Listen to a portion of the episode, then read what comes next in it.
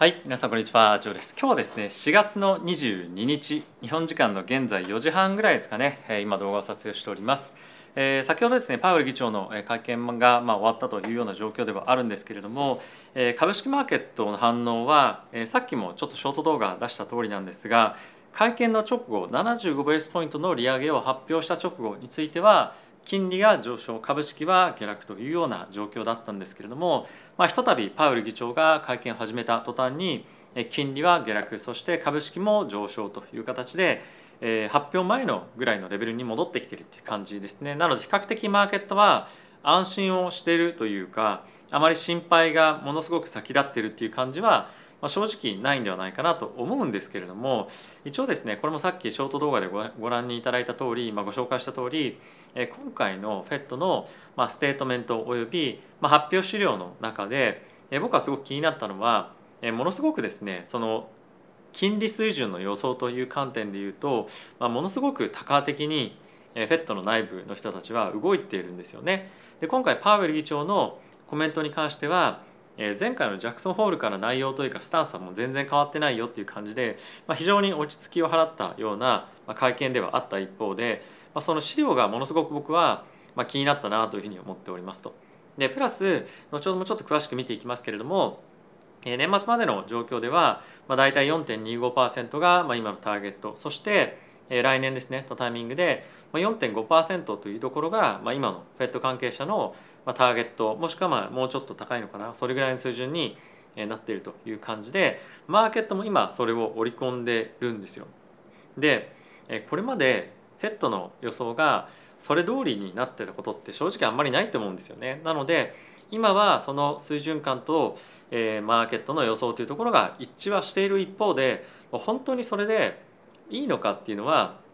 まあ、僕はちょっと思ってるんですよね。なので今マーケットとしてはまあ、非常に今日という観点では安定をしてはいるんですが今後マーケットがえー、さらに利上げもしくはさらなる物価上昇っていうところを、まあ、織り込んでいくんじゃないかなっていうふうに思っているので明日明後日とかについてはもしかすると、まあ、今日はそんなに落ち落ちなかったですがさらなる下落というところに向かっていく可能性が、まあ、結構あるんじゃないかなというふうに思っているので、まあ、今日この発表があったタイミングでマーケットが落ち着いているっていうところを受けてあじゃあ大丈夫なんだっていうよりもあの結構ですね大口の投資家っていうのは今日の発表を受けて明日明後日とかですね、まあ、数日間に分けて動くということは結構あるので、まあ、そういった感じで見ていただく方が、まあ、今回いいんじゃないかなというふうに僕は思っております。はいまあ、その辺りについては詳しく後ほどですね、えちゃんとデータを見ながら皆さんと一緒に見ていきたいと思っているので、まあ、ここからですねまずは指数の方に入っていきたいと思います。でその前になんですけれどもこのチャンネルはですね FXGT 様のスポンサーでお送りをしております。で FXGT はですね今現在このチャンネル限定でまたスポンサーのですねキャンペーンいただいているんですが、まあ、通常通り今も口座開設するだけで1万円の取引ボーナス。そして7万円上限で今初回の入金ボーナスがま7万円入れると7万円分ですねボーナスがもらえると。でプラスこれに加えてこのチャンネル限定で5万円分のですね入金をしていただいて1回何でもいいので取引をしていただくと1万円分のですね現金がもらえます。これ引き出せるのでぜひですね皆さんこれ使っていただければいいんじゃないかなと思いますしまあ、これだけ大きくマーケットでボラティティが出ているタイミングなので、まあ、こういったボーナス使ったりとかあとはまあ少しでも現金増やしたいよという方は、まあ、こういったボーナスキャンペーンを使っていただいてえぜひですね自分のポートフォリオをしっかりと守っていくというところを、まやっていただければなと思っております。はい、ってことで、えー、あそうだもう一個ですね一応今、えー、この FXGD さんのえまあ、これも概要欄に記載があるんですが開催するですねトレーディングコンペティションの申し込みというのがあって賞金総額1000万円というものをかけて取引のボーナス、まあ、トレーディングですね開催されるということなのでぜひチェックしていただけると嬉しいです。はいということで指数のですね見ていきたいと思うんですが一応ちょっとこれあのまだマーケットはクローズしてません。できるだけ早く皆さんにこのニュース伝えたいなと思ったので、まあ、あとですね30分ぐらいですかねマーケットがまだ空いてる期間というところは、えー、ご承知おきください。今の時点でなんですけれどもダウがマイナスの 0.63%S&P がマイナスの0.57%ラッセルあすみませんラスタックがマイナスの0.54%となっております。またちょっと落ちてきてますね。はい。でラッセル2000なんですけれどもプラスの0.54%となっております。で10年債の金利なんですが今まあ下がってきていて0.055%ですね、まあ、5.5ベースの下落で、まあ、なんとか3.5%を維持しているというような状況になっています。はい、で、えー、まあ金利です。あすみません、えっとえドル円なんですけれども143.77というところまでちょっと下落をしていますが FOMC の前のタイミングでは、まあ、1.44の40銭ぐらいだったかな。そこぐらいまで、まあ、結構上昇してもっとかえー、そうですね50銭ぐらいまで上がっていたというような状況ではあるので、まあ、結構この FOMC で大きく下げてしまっているというような状況ではあるのかなと思います。その一方で、えー、結構ですねまだまだ、えー、短期的に150円とか目指すんじゃないかっていう人をもう数字を見ている人も多いかと思うんですが、まあ、結構ですね海外勢については、えー、まあ警戒をしている、まあ、何を警戒しているかっていうと結構その介入を警戒しているっていう話も、まあ、いろんな人から結構聞いてはいたりもするので、えー、まあ上に行けば行くほどそういう人たちのまショートポジションの踏み上げっていうのがですね、まあ、ショートカバーみたいなのがあるかもしれないので短期的にボーンと跳ねる形はあるかもしれませんがあのそういった介入への警戒感が継続して入っているというところは、まあ、覚えておくと、えー、まあ面白いのかなと思ったりはしています。はいまあ、あとはですね先物、まあ、原油なんですけども今日もちょっと下落をしていてマイナスの1.12%となっておりました。はいということでちょっとニュースですねえ見ていきたいと思うんですがその前にちょっとチャートを見ていきましょうか。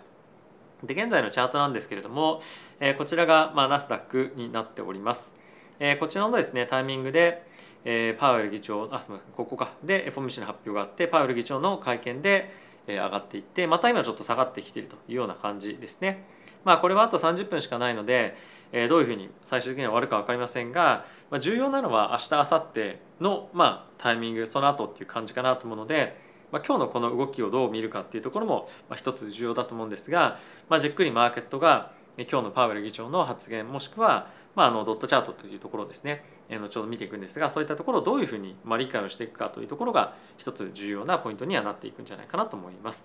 で一応ですねさっきもちょっと見ました通り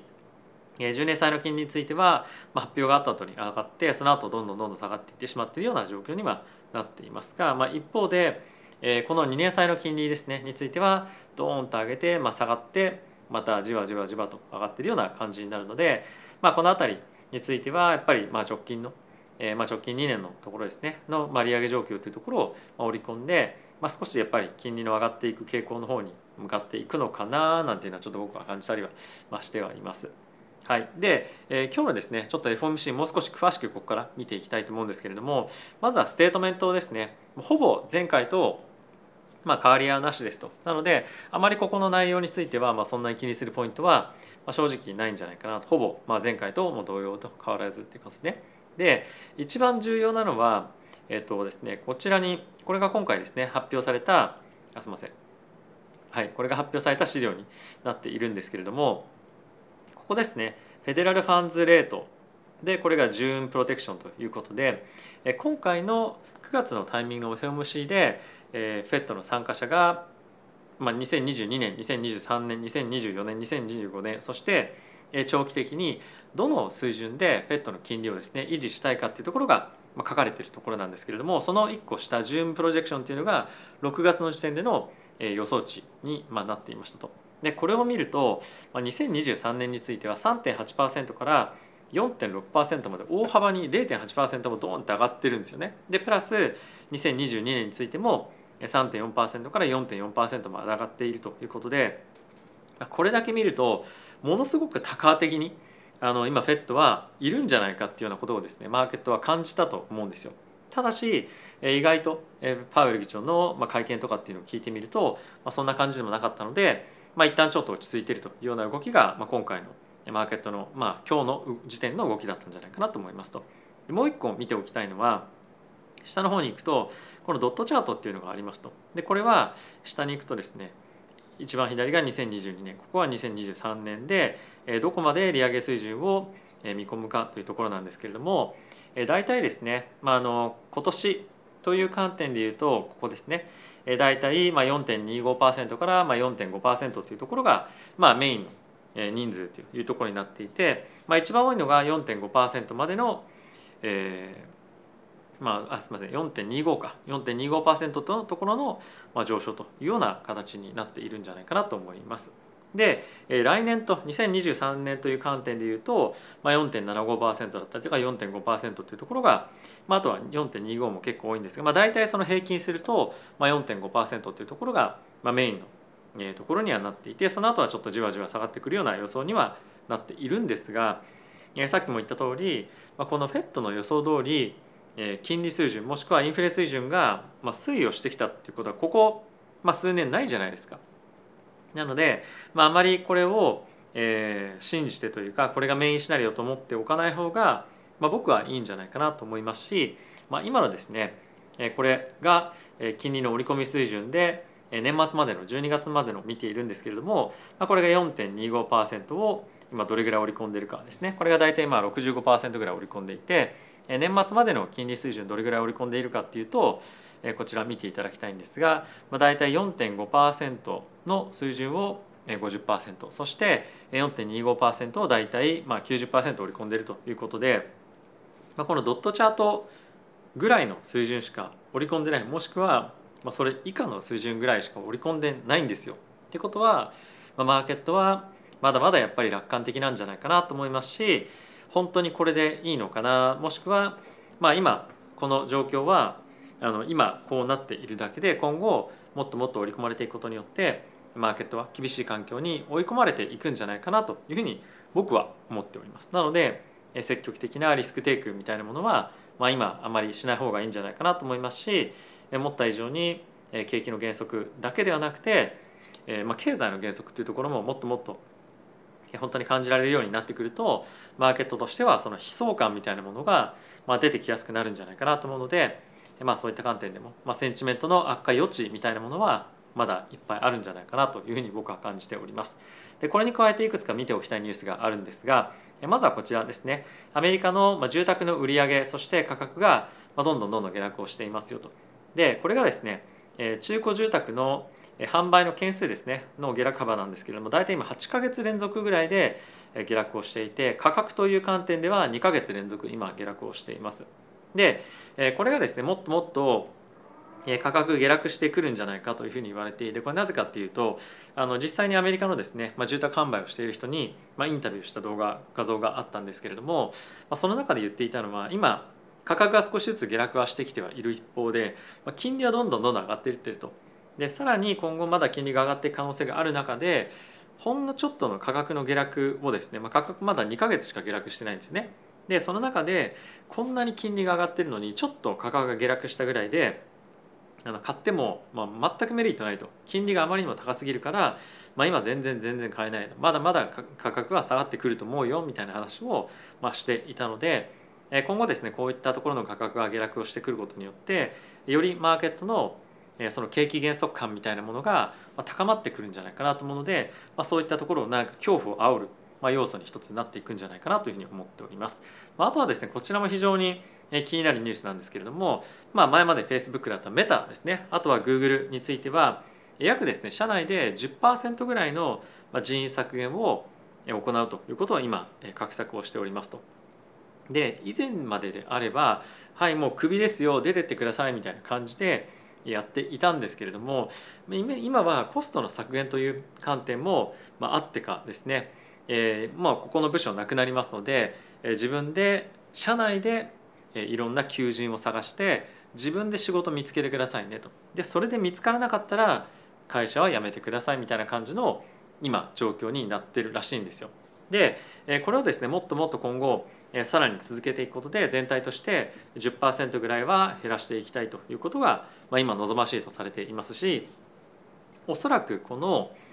テック関係の会社ってだけではなくて、えー、他の会社も含めてですねこの約1年間から1年間半ぐらいは人を雇うことがなかなか難しかった状況じゃないですか。なので過剰に社内に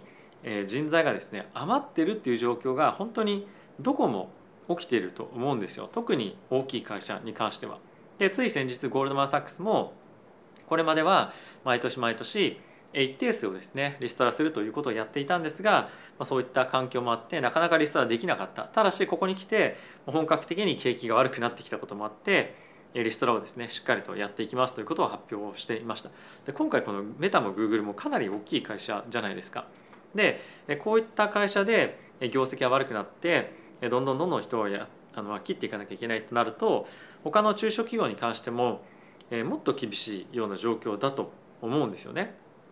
まあ、あの切らなきゃいけない人数は全然違うかもしれませんけれども、まあ、やっぱり業績としては非常に厳しいと思いますのでえこういったことがどんどんどんどん波及してくることによってマーケットのセンチメントみたいなものはより悪化しやすくなるんじゃないかと思いますし、まあ、それに伴ってもっともっと今年もしくは来年のですねえーまあ、あの売上だったりとか利益の、ま、フォアキャスト予想を引き下げられるというふうになれば、まあ、株価の下落というのは、避けられないんじゃないかなというふうに感じてはいたりはします。はいまあ、これは人によってはちょっと悲観すぎる見方なんじゃないかっていうようなこともあるかもしれませんけれども、まあ、今僕の方向感としてはそっちで見ていた方が気持ちは楽だなと思うので、まあ、積極的なリスクテイクというよりも、まあ、リスク方向リスクオフ方向で基本的にはマーケットを見ながらまあ、今後のチャンスというものを探っていきたいなというふうに感じております。はいということで皆さんいかがでしたでしょうか？えー、FOMC の後はですね、まあ、そんなに大きなあの動きはなかったかもしれませんけれども、まあ、あのナスダックだったりとか、えー、まあ他のものもです、ね、今ちょっと下がってきてますねやっぱり。はい、なのでまあこれが明日明後日どうなるかっていうところが、非常に面白いポイントにはなってくるんじゃないかなと思いますし、まあ、あとはさっき申し上げました通り、まあ、金利の織り込み水準が今後どういうふうな方向に向かっていくかっていうところで今後の株式マーケットの方向を占えるんじゃないかなと思うのでその辺りを中心に注目をしながら見ていきたいかなと思っております。はい、ってことで皆さん今日も動画ご視聴ありがとうございました。また次回の動画でお会いしましょう。さよなら。